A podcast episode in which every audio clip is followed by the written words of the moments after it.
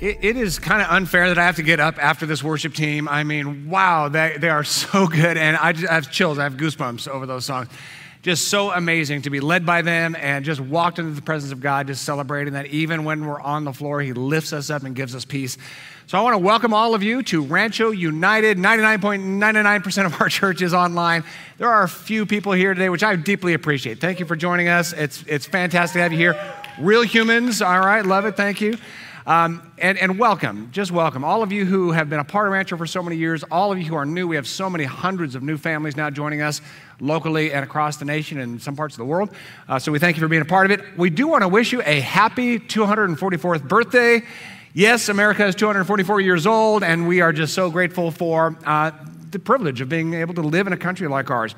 It is an imperfect country, but the ideals of freedom and justice for all are deeply rooted in our nation. And that is expressed beautifully by the poem The New Colossus by Emma Lazarus. It is on the pedestal of the Statue of Liberty, which you see behind me. You may or may not know the, the Statue of Liberty is actually a. Um, it, it's a different kind of a statue from what once existed in the city of Rhodes in ancient times, roughly 300 BC. And, and here's a, a statue of the ancient uh, uh, statue of Rhodes. It, it is considered one of the seven ancient wonders of the world that doesn't exist anymore. Nobody knows exactly what it looked like, but it was a Greek male figure towering above the port of Rhodes uh, in the Greek Empire. And it stood as, as, as, a symbol of power. It stood as a symbol of dominance. And it is said that the, the legs actually straddled the port, so ships would go under the legs as a symbol. If you dare enter this area, you are entering a place of power and domination, right? The Statue of Liberty was made to contrast that power and domination. The Statue of Liberty was meant to say, We are welcoming you in peace and in empathy. And so the new Colossus was a poem written on the base of the Statue of Liberty. It goes like this She, the Statue of Liberty, is not like the brazen giant of Greek fame, with conquering limbs astride from land to land. Here at our sea washed sunset gate shall stand a mighty woman with a torch whose flame is the imprisoned lightning, and her name, Mother of Exiles. From her beacon hand glows worldwide welcome. Her mild eyes command the air bridged harbor that twin cities frame. Keep ancient lands your storied pomp, cries she with silent lips. But give me, you're tired, you're poor, your huddled masses, learning to breathe free the, ref, the wretched refuse of your teeming shore. Send these, the homeless tempest tossed, to me. I lift my lamp beside the golden door. Just such an amazing reminder of the ideals of American freedom and the ideals of American justice for all. We're still working on this as a country, but that's one of the beautiful things about our country is that we can wrestle through our difficulties, we can wrestle through challenging times, we can debate through politics and public discourse, but, but we are moving forward as a nation, and we have to do that continually and diligently. So, God bless America. It is a, a land that has so much opportunity to be a beacon of light for the nation uh, nations. It has and it will continue better and better as we go. So, happy 4th of July weekend. Hope you enjoyed that. Maybe not with your fireworks celebrations and barbecues in public parks, but maybe with your family and a barbecue in your backyard. You got to enjoy the birthday of our great country. So, welcome, Rancho United. Uh, we want to encourage you, if you want to be live here uh, anytime, you can go to rancho.tv. The top banner is a way to make your reservations here. For those of you who are brand new, we encourage you to text the word guest to 951 379 3795. It's a way to just begin that relationship with you, get to know you a little bit better, see how we can help. If you have any questions, comments, prayer requests, suggestions, uh, you want to write a better sermon than you're hearing today, you can do all that at info at rancho.tv. That's our way to just connect with you about anything. And that's a busy email address. So please uh, feel free to keep in communication through that. That comes into an army of volunteers, actually one person, and then goes out to people uh, who need to, to pay attention to it. Uh, also, we have our farm is producing produce. Now, I did not think this farm would happen during pandemic and lockdown, stay at home period. But one of the best calls I received this whole pandemic period is from Troy Connor. He is the owner of the land around the farm, manages a farm where the farm is, our, our outreach farm is held, and uh, just a great guy, family friend. He called me up and says, Hey, we're still doing the farm. And I was so shocked and surprised by that. He says, We're going to do it a little different. We're going to have a smaller group of kind of core volunteers, and we're going to do it in a socially distanced way. But our farm is producing produce. So far, over 15,000 pounds of produce that goes to the Community Mission of Hope, which we launched in 2009 during the last financial meltdown, and to other pantries as well. And so this farm is producing produce to help meet the families, the needs of the families uh, here in our own region that are suffering. Um, you may not know this, but on a normal given month for our Community Mission of Hope, they serve 500 families in need. Right now, during this pandemic, they are serving 1,200 families in need every single month with food supplies, case management, uh, mentoring, housing counseling, housing, and of course, farm fresh uh, produce for their family. So, normally, what we do is the excess farm uh, production that doesn't go to the local pantries gets sold here at church, and 100% of that money goes right back to the Community Mission of Hope to help families in need. It's a very beautiful program. We are not meeting live, and so again, I thought, well, there's no produce stand. Once again, Troy gave me a call, said, We have a way to do it. It's going to be digital. So, in this week's email, so look for an email this weekend, uh, this week from me, you're going to see a website that will take you to the farm website where you can order a bag of produce, a box of produce, and watermelon. If you live in the Temecula, Murrieta area, you can actually even have it delivered to your door, or you can come and pick it up on site. Uh, all of that money, the goal is $10,000 this season, right to Community Mission of Hope to help families in need. So, very, very exciting. Last thing, we'll get into Ephesians 4. A couple weeks ago, I talked about our budget as we approach the uh, end of our fiscal year, that we were ahead of budget in humanitarian efforts, which is great. This church is always very gener- generous to that. But we were about 1.5% behind on our normal operational budget. Just saying that and sending out one email, we are on budget. We ended the fiscal year June 30th on budget. So I want to thank you, the congregation, for your generosity. Every ministry can continue just as it's continuing. Every partnership can be funded. Everything we're doing for every age, internally and externally, with our 51 humanitarian ministries and partners, can happen next fiscal year with, with confidence. So thank you for your generosity.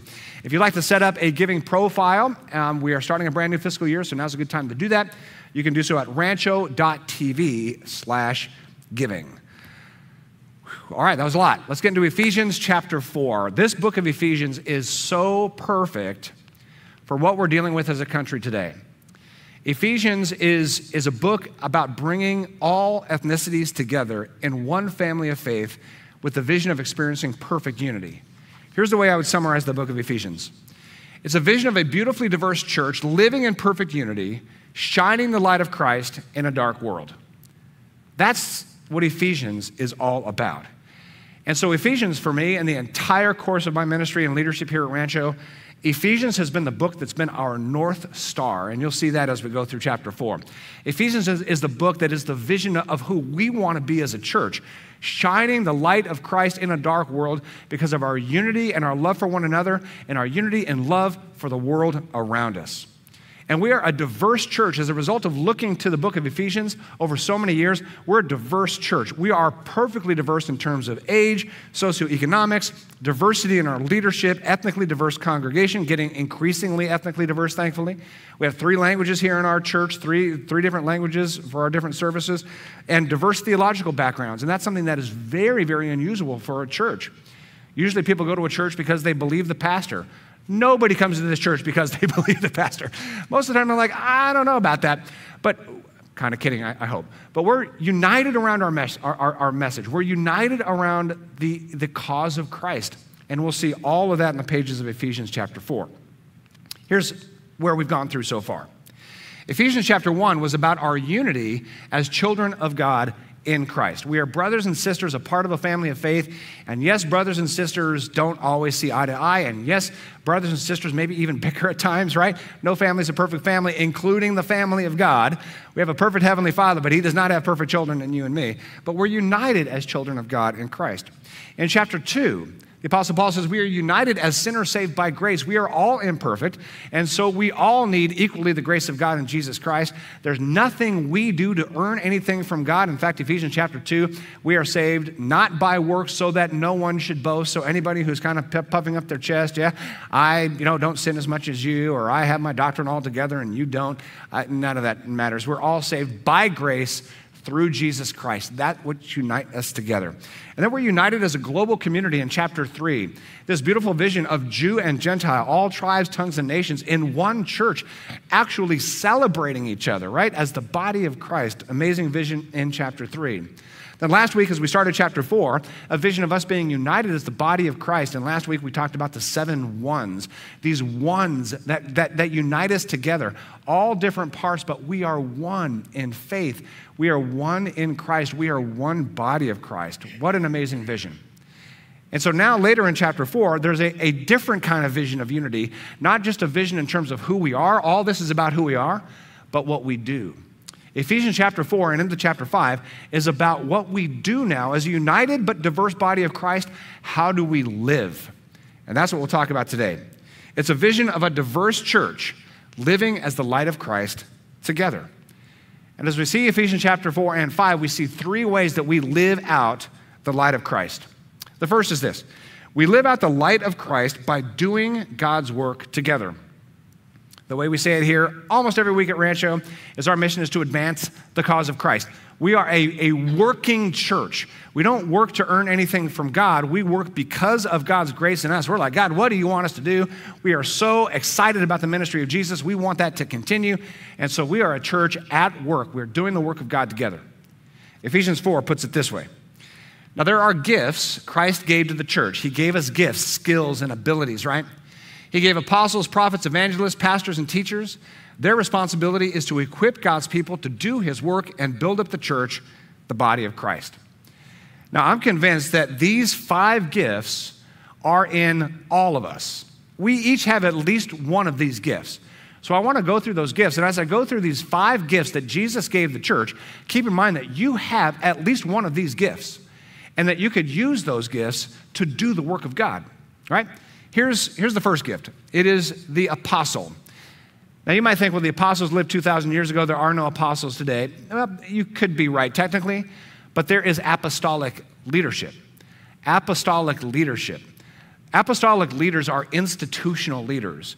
They're the ones who, who can lead you know, programs and organizations and institutions, and they can grow those institutions. And, and, so when it comes to church leadership, these are the strategists who are saying, you know what, how can we, how can we kind of build this institutionally so it really, this message and this ministry of Jesus really gets ingrained in the culture around us, right? Those are apostolic leaders. Then there are the prophetic leaders. These are the culture creators. Prophets in the Bible, they're the ones who spoke against culture when, when there needed to be correction. And so there's many prophetic leaders right now speaking into culture, both what needs to be corrected and how to, how to have a better culture going forward. These are the prophets. So this, may, this might be you. You may not be an institutional leader, but you may really have a heart to call out what needs to be fixed in our culture and to create a new and better culture. Third are the evangelists. These are the proclamational leaders. These are the ones who can't wait to tell people about God and about the love of Christ and about what Jesus did for us and about his grace and about what it means to be a part of a, a thriving family of faith and kind of inviting people to believe in God and inviting people to be a part of the family of faith. These are the evangelists. Could be, could be you. Then there's the pastor. The pastors are the ones who, who care deeply. They're the ones who see a need and go right to the need. They're not the ones who kind of shy away when somebody's hurting. If somebody's hurting, they go right to them and they sit with them and weep with them and mourn with them or celebrate with them. They're the caring, empathetic heart that says, I'm going to bear this burden with you and we're going to walk together a road of, of victory and strength and peace. That's the pastor. Could be you. Then there's the teacher. The teacher is the educational leader. These are the ones who, who love God's word. They love studying God's word. They love gathering together to study God's word. They love knowing more about God. These are the teachers. So these are the ones who build up the body of Christ so we can do the work of God, right? And each of you has at least one of these. More than likely, you have one as a major, then one maybe as a second spot. And so just think how can I be a part of the body of Christ to do the work of God? Ephesians 4 13 says it this way Now, I have to warn you before I read this this single verse is the driving vision of Rancho Community Church.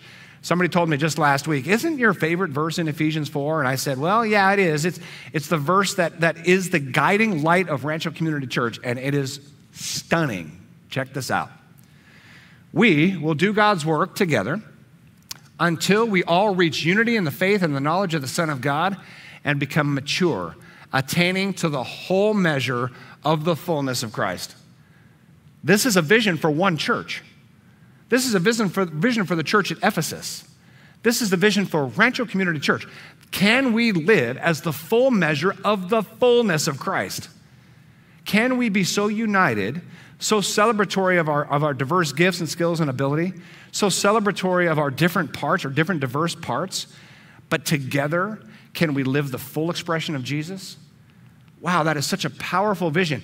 We can't live the full measure of Jesus if we're all with the same kind of people. Remember what I said last week? It's very easy if you're a finger to want to live in a bucket of fingers. Sorry to be gross, but it, that, you know, we like our fingerhood. We like what the finger does, and, and we, we measure everything against the finger. Well, toe, you don't do what I do, right? You do something different and gross. Well, that could very well be true. But that toe is as needed as the finger. And, and, so oftentimes the human nature wants to separate into a tribe of sameness. That's what our brain wants to do. That's what human nature wants to do. And I'm telling you, it feels so comfortable to be around people that are exactly the same as you or me. That's not the body of Christ. That's a bucket of fingers. If we want to be the full measure of Jesus Christ, we've got to embrace our differences our differences of perspective, of background, of generation, of culture, of ethnicity, of our different skills, talents, and abilities. We've got to embrace it all, accept it all, and say, only together and only in our diversity can we be the full measure of Jesus Christ. And I'm telling you, for Rancho, that's my prayer for Rancho every single day. God, would you give us this one local church the freedom, the ability, the pleasure of living out the full ministry of Jesus in our town and wherever we are in this world? Here's the vision Can we be so united in the midst of our diversity, growing in the knowledge of Christ and striving for maturity in faith, that we become the full expression of Jesus in our city? May that be Rancho Community Church. That doesn't mean we agree on everything. It means we don't agree on everything because we're diverse. It doesn't mean we're all from the same background. It doesn't mean we're all from the same culture, economic, demographic, or even theological background. But we celebrate our differences and know only together can we be the full expression of Jesus.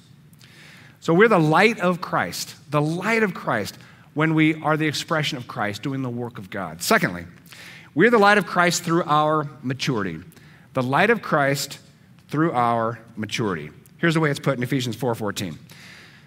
We will no longer be immature like children. We won't be tossed and blown about by every wind of new teaching. We will not be influenced when people try to trick us with lies so clever they sound like the truth. It's a call to be mature in church. Most of you are laughing. Mature in church. Oxymoron. There is a stunning immaturity in religious culture. Stunning immaturity in religious culture. Now, I'm not saying that to say I have all measure of maturity and wisdom. but if you just look at the landscape of religious culture, it is stunningly immature. I'm not going to get too much detail now because I don't want to get into political you know, food fights here. But here's the, the basic premise of this most religious people stick with the religious ideas they were first exposed to for life. We don't do that in any other aspect of life. We don't act like kindergartners in a lot of ways, but when it comes to our religious life, we still hold on to the religious ideas and the religious traditions that we were first exposed to. Whether you were a child or whether you came to faith later in life, wherever we had our first exposure to faith, we are stuck and we never change in general. It is so very difficult to change and to mature in our religion because we're often stuck where we started. So, to mature beyond the foundational religious ideas are scary to people, really scary to people. Uh, it, this just goes to show the absolute impact of children's ministries and youth ministries. And one of the reasons I'm so excited about Rancho's children's and youth ministry is because we understand that we are not going to indoctrinate children in this idea of, you know, God wants you to be good boys and girls so he can be happy with you. God wants you to do the right things so he can be happy with you. And if you don't do the right things, you know, God can kind of mess up your life and life won't go so well. It's this moralistic, kind of fear based religion. We are not indoctrinating children in moralistic, fear based religion. I mean, we are pouring through every bit of curriculum and teaching to make sure our kids understand that God is a father for them who loves them no matter what they do. And there is this exciting vision to live a life well lived, honoring God and benefiting others. We try to make sure our kids are raised in a, in a, wonderfully embracing, loving environment and not just trapped in a religious mindset. So proud.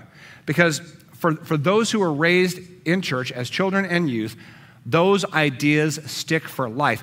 It could be 30 years later where they hear an idea about a passage of scripture that doesn't meet what they were raised in youth group, and it's like, ah, immediately, it's, oh, it's wrong, and it's not the truth, and it's heresy.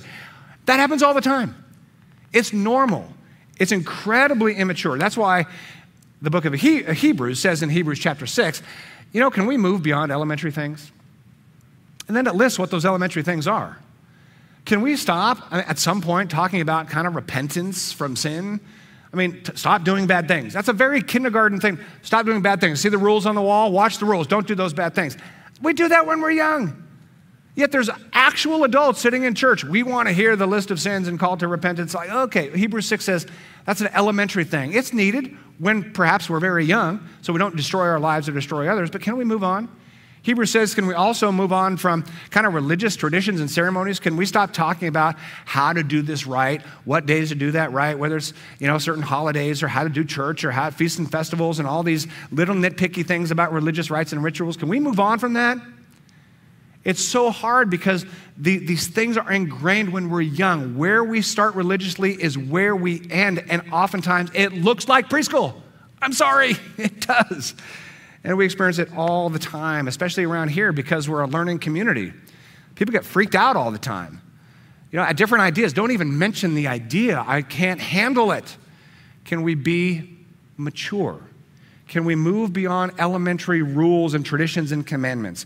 Can we move beyond elementary kind of transactionalism? You just do this for God and God will do this for you. It's all very, you know, transactional. So I do this, God does that. I do this, God does that. I do this, God rewards. I do this, God punishes. I mean, it's, come on. Can we move beyond elementary repentance and sin management, managing other people's sins or managing our sins? Can we mature from that? Can we move on to the maturity of love?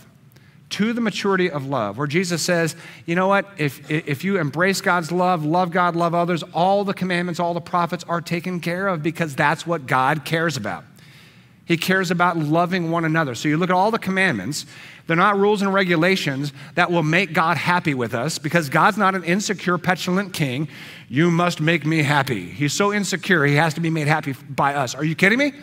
That's the height of immaturity. God's fine. If we fail, God's not, oh, I must punish you now because I'm so upset. Come on. God says, I want you to experience my love. And then I want you to love others because that's how the world thrives. And if we have to manage that by every nitpicky commandment and jot and tittle, we're lost. It's kindergarten. How about we grow up to the maturity of love? Of love. But people typically don't move from the religious place they started if I may illustrate. It would almost be like, you know, if you go to work and your supervisor says, uh, hey, uh, you know, what's the plan for that new product rollout? And you say, well, here's my plan. Here it is, sunshine and rainbows. Well, can we move on from the cartoon drawing? And can we say, hey, here's a well thought out plan. I've, I've analyzed it, I've studied, I've put it all together, I've spreadsheeted, I've, I've dealt with this in a mature way, and here's the plan. Can't we do that in our walk with God? Or do we have to just stick to this all the time? Or it'd be like, you know, you're brainstorming budget in a boardroom, right? You're in a boardroom and people are going over the budget and the forecast and all that stuff, and you raise your hand and go, um, Can I go potty?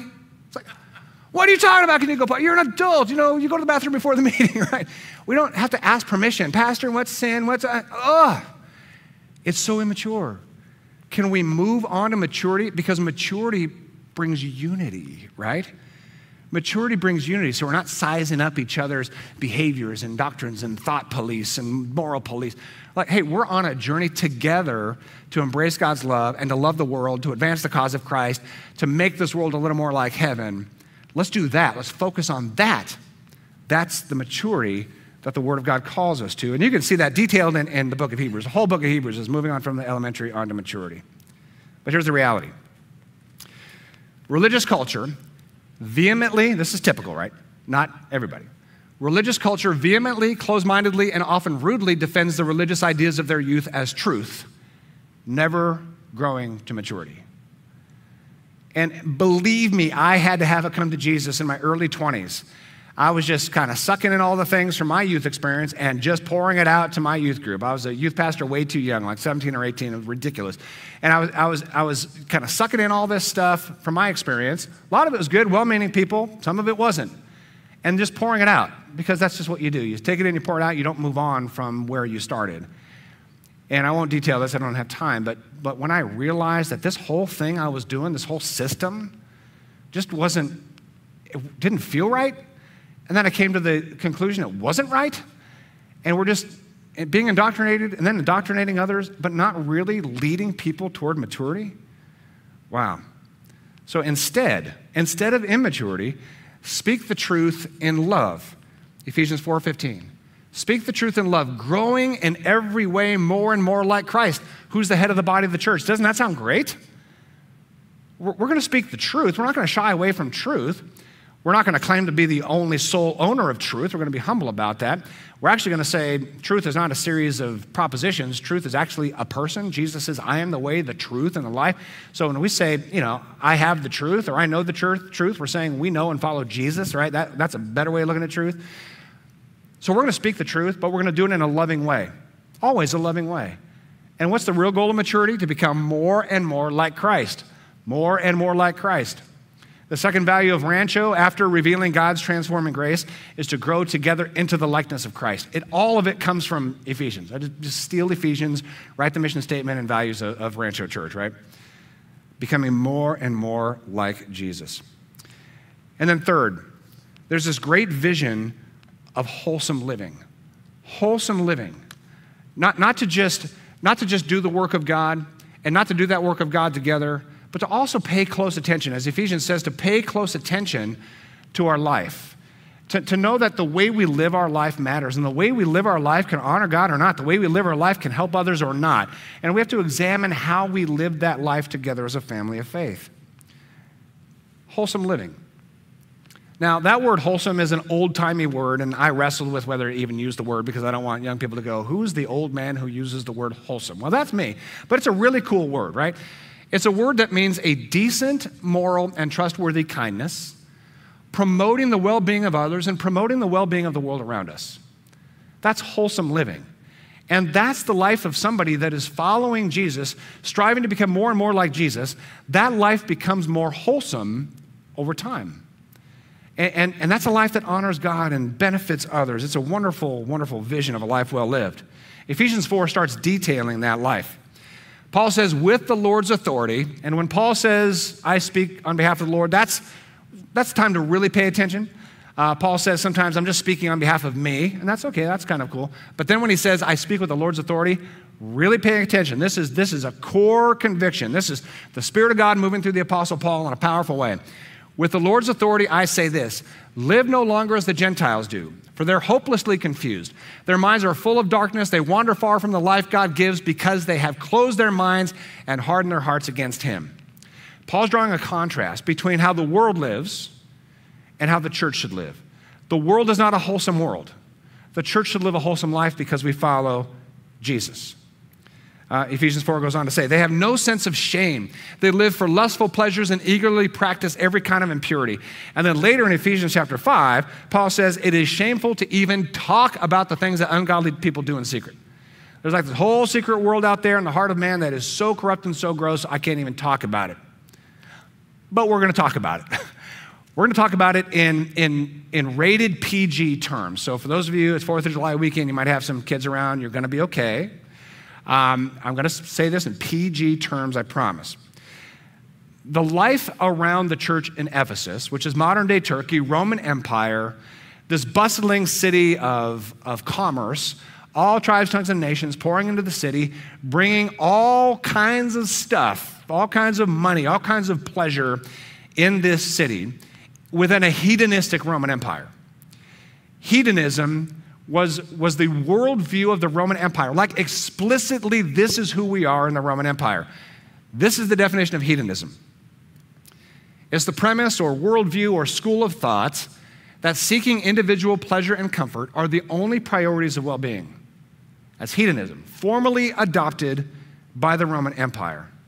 This is a love of self, a love of pleasure, a love of comfort, and a love of money. In short, you could say it's about prosperity, pleasure, and power. Prosperity, pleasure, and power. And the idea in the Roman culture was whatever it takes for me to be prosperous, I'm going to do it. Whatever it takes for me to, to, to be pleasured, I will do it. Whatever it takes for me to have power, I will do it. That's the Roman Empire. That's the empire within which Jesus was born in Palestine. That's the empire within which the church began to spread throughout Asia Minor, in particular, over time going west, north, east, and south. Within a hedonistic culture. To summarize the hedonism of Rome, I'll say this again, PG language. The highest goal in the Roman Empire was for men to achieve more and more power by any means necessary financial corruption, using people, and sex. Whatever it took for men to elevate their prominence and power, that was hedonism in the Roman Empire. Women were treated little more than property. You could be a freeborn woman in the Roman Empire, you could be a citizen, but you had no voice, you had no vote, and if you wanted to lead, you could only lead in the religious circles. Men, it was celebrated, could indulge in just about every gluttonous pleasure imaginable without cultural stigma. In fact, it was celebrated. Gluttony was celebrated. Multiple partners, no regard to gender, no regard to age sexually, no regard to the number of partners, orgies, drunkenness, gluttonous of food, gluttonous of alcohol, celebrated in the Roman Empire. Sex slavery was accepted, even celebrated, even with children. There was an absolute celebration of violence. They celebrated the genocide of other tribes. Think of the gladiators. Their entertainment was bloody, violent, and death. They devalued any life that wasn't Roman and that wasn't male. That's hedonism. That's the Roman culture in which this church was planted. And so the Apostle Paul says, Can we just do a little better than that? Can we do better than, than this hedonism that devalues people, mistreats people? Can we do better than that? Ephesians 4:24, but you put on a new nature, created to be like God. Wow. We are created to be like God. We can live as a light in the dark world. We can live like God, truly righteous and holy. Now, some of you will think, I don't think so. I cannot live like God. And you might be right. I mean, you've heard it said, well, nobody's perfect. And sometimes we say, well, nobody's perfect when we're trying to, to low key our own failures. Ah, nobody's perfect, right? So I'm going to kind of keep not striving for perfection because nobody's perfect. I think a better way to say it is, is yes, in humility, I have not attained perfection. I certainly have not attained perfection. But God has given us everything we need to be as holy as Jesus, to be as right and as good as Jesus, to be a wholesome person. We have everything we need. We have the Word of God, we have the Spirit of God, we have the model of Jesus, we have each other. We can strive to be more and more conformed to the likeness of Jesus. We can strive to live a life that is different from the darkness of the world. And then the Apostle Paul just gives a little bit of a list of what he means by living a life that is holy. And it's a pretty simple list. I'm sure you'll nod your head at this whole list. Here it is Tell the truth, don't be controlled by anger, don't steal, give generously, speak kindly with encouragement might look at that and say, all right, I, yeah, that's a great list, right? A lot of these are even, you see in some of the Old Testament commandments, right? This is the heart of God in terms of how we treat people. Keep in mind, all of it's about how we treat people. It has nothing to do with making God happy or sad personally with us, making him, you know, smile at us or judge us. Nothing to do with that. God is fine. It's about how we treat each other. Speak the truth to each other. Don't rage over each other. Don't steal from each other. Give generously to each other. Speak kindly to each other. It's all about how we treat people, which is why love is what binds all this together, right? Here's a good summary in Ephesians 4:31. If you just want a simple, beautiful expression of a wholesome life, live for the glory of God and the benefit of others, look to Ephesians 4:31, 32. Get rid of all bitterness, rage, anger, harsh words, and slander as well as all types of evil behavior. Instead, here's the beautiful things to put on be kind to each other, tenderhearted, forgiving one another, just as God through Christ has forgiven you. It's all about how we treat each other. Treat each other well, treat each other kindly, forgive one another. It goes on in Ephesians 5, verse 1 and 2. It says, imitate God. Now, that's a high bar, but why not? We have what we need to do this. Imitate God, therefore, in everything you do because you're his dear children. To know God's love, we're his dear children. And so live a life filled with love, following the example of Christ. There it is again follow Christ, follow his example. He loved us and offered himself as a sacrifice for us, a pleasing aroma to God when Jesus loved, when Jesus gave his life to take the sin, the shame, the corruption of the world upon himself, and then to rise again from the dead in victory, the victory of love, that pleased God because God knows through Jesus, his son, there will be a continuing ministry of Jesus through the body of Christ, through the church of Christ, to keep on loving people the way God loves us. And if we keep loving people the way God loves us and kind and tenderhearted and following the example of Jesus Christ, heaven will emerge on earth that's the vision here. Heaven will emerge on earth through the ministry of Jesus, through the Spirit of God in us to make this world more like heaven. So he starts with that list of how we treat each other. Then he gets into the deep weeds. And I have got eight minutes to talk about the deep weeds of, um, of Ephesians chapter 5. He talks about sex and money. Now, keep in mind, the Apostle Paul is saying how we live in terms of treating people well. And then he gives the examples of sex and money. Ephesians 5 3. And again, we're going to keep this PG. Let there be no sexual immorality, impurity, or greed among you. Such sins have no place among God's people. Paul is drawing a contrast between the hedonism of the Roman Empire. It is disgusting how they treat each other, particularly regarding sex and money. These could be the most destructive forces on earth. And so he spends time talking specifically about sex and money and how we treat each other. How we handle sex and money says so much about how we value one another. So, in the Roman Empire, as we have discussed, the abuse and oppression of people through sex and greed was not only sanctioned by law, it was celebrated culturally. Now, things are certainly different today in America. We are not the hedonistic culture of Rome, not even close by a long shot. Does that mean American culture is pristine regarding sex and money? The answer is what? No. All right, no. We've got a long way to go. But the world is so much better than it was under Roman hedonism, so much better. Our, our, morality, both in terms of sex and greed, are so much better. Uh, particularly in the West, there's some spots in the world that are still kind of this, you know, hedonistic hedonistic or very oppressive cultures, but we have a lot to celebrate. There is, there is absolutely not a sanction of abuse and oppression of people in our culture regarding sex and greed. We don't have this hedonistic drive that, that the number one celebrated value is men having more and more power. In fact, the conversations in our culture today are about how we align our culture more with the compassion and empathy of God through Jesus Christ. So there's a lot of things going on, but it doesn't mean we are, we are perfect as a culture, particularly regarding sex. Now, in the scripture, a vision for sex and sexuality is given that is beautiful, that humanizes us.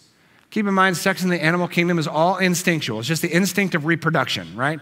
And sexual drive, sexual uh, instinct comes in handy for reproduction, and we experience that in, in the human race as well. But there's something additional about the human race that is so beautiful. We are made in the image of God, which means even our sexuality can be expressed in the image of God, which is to be loving and to be tender and to be kind. This beautiful vision of oneness through sexuality expressed in Genesis chapter 2. The man, when he saw his wife, exclaimed, This is now bone of my bones, flesh of my flesh. A man is joined to his wife, and the two are united into one flesh. Now, the man and his wife were both naked and felt no shame. Here's a beautiful picture of sexuality that begins with a spiritual covenantal union. We are one. We're no longer individuals, husband and wife. We are one. So we embrace that spiritual union of marriage. And then the physical expression of that is the union of bodies through sexuality. Now, some of you young people might think, well, there's an old timey, that's as old timey as, as the word wholesome. And I get it, especially when we're young, but sadly, this goes to when we're older as well sometimes. Uh, there's casual sex and hookup culture and all these apps that just don't help with God's vision for sexuality. But here's what I want to be very clear about we do not need to police the sexual morality of the world around us. In fact, Paul made it very clear in Corinthians that it is not our business to manage the behavior of the world. Our business is to talk about us. And so, the Christian church, following Jesus, how can we have this vision of sexuality that is truly human, right? Truly human. That is not just about fulfilling a desire, pursuing pleasure, or some instinct like the animals. That's not a pretty picture. We can be human, which means we have this great gift of sexuality that can be expressed in the covenantal bond of marriage. What a wonderful thing that is. What a wonderful thing that is. It, it, it's almost like this sex is a gift of God and can be used for good, can be used for bad. So, sex and money, we'll put both these in the same category. Sex and money are beautiful gifts of God, but if they're untamed, if they're unharnessed, if they're just out to, to just go for it, we're going to cause so much destruction in the world, like water flooding a city. Water is very beautiful, it is very powerful, it is life giving, literally, but it can destroy a city if not properly cha- uh, uh, channeled, right? But water, properly channeled, can be this amazingly beautiful source of power for the world. That is true of sexuality, and that is true of money. Beautiful gifts that God gave us. We could use it for abuse, for manipulation. We could use it for personal pleasure and satisfaction. Or we can use this gift of sexuality to experience and express a oneness of souls in the context of marriage. Same thing is true of money. Same thing is true of money. Ephesians 5 5 says this you can be sure that no immoral, impure, or greedy person will inherit the kingdom of Christ and of God. For a greedy person is an idolater worshiping the things of this world. So we have to ask ourselves some question. Some questions, not just about our sexuality, but about our money.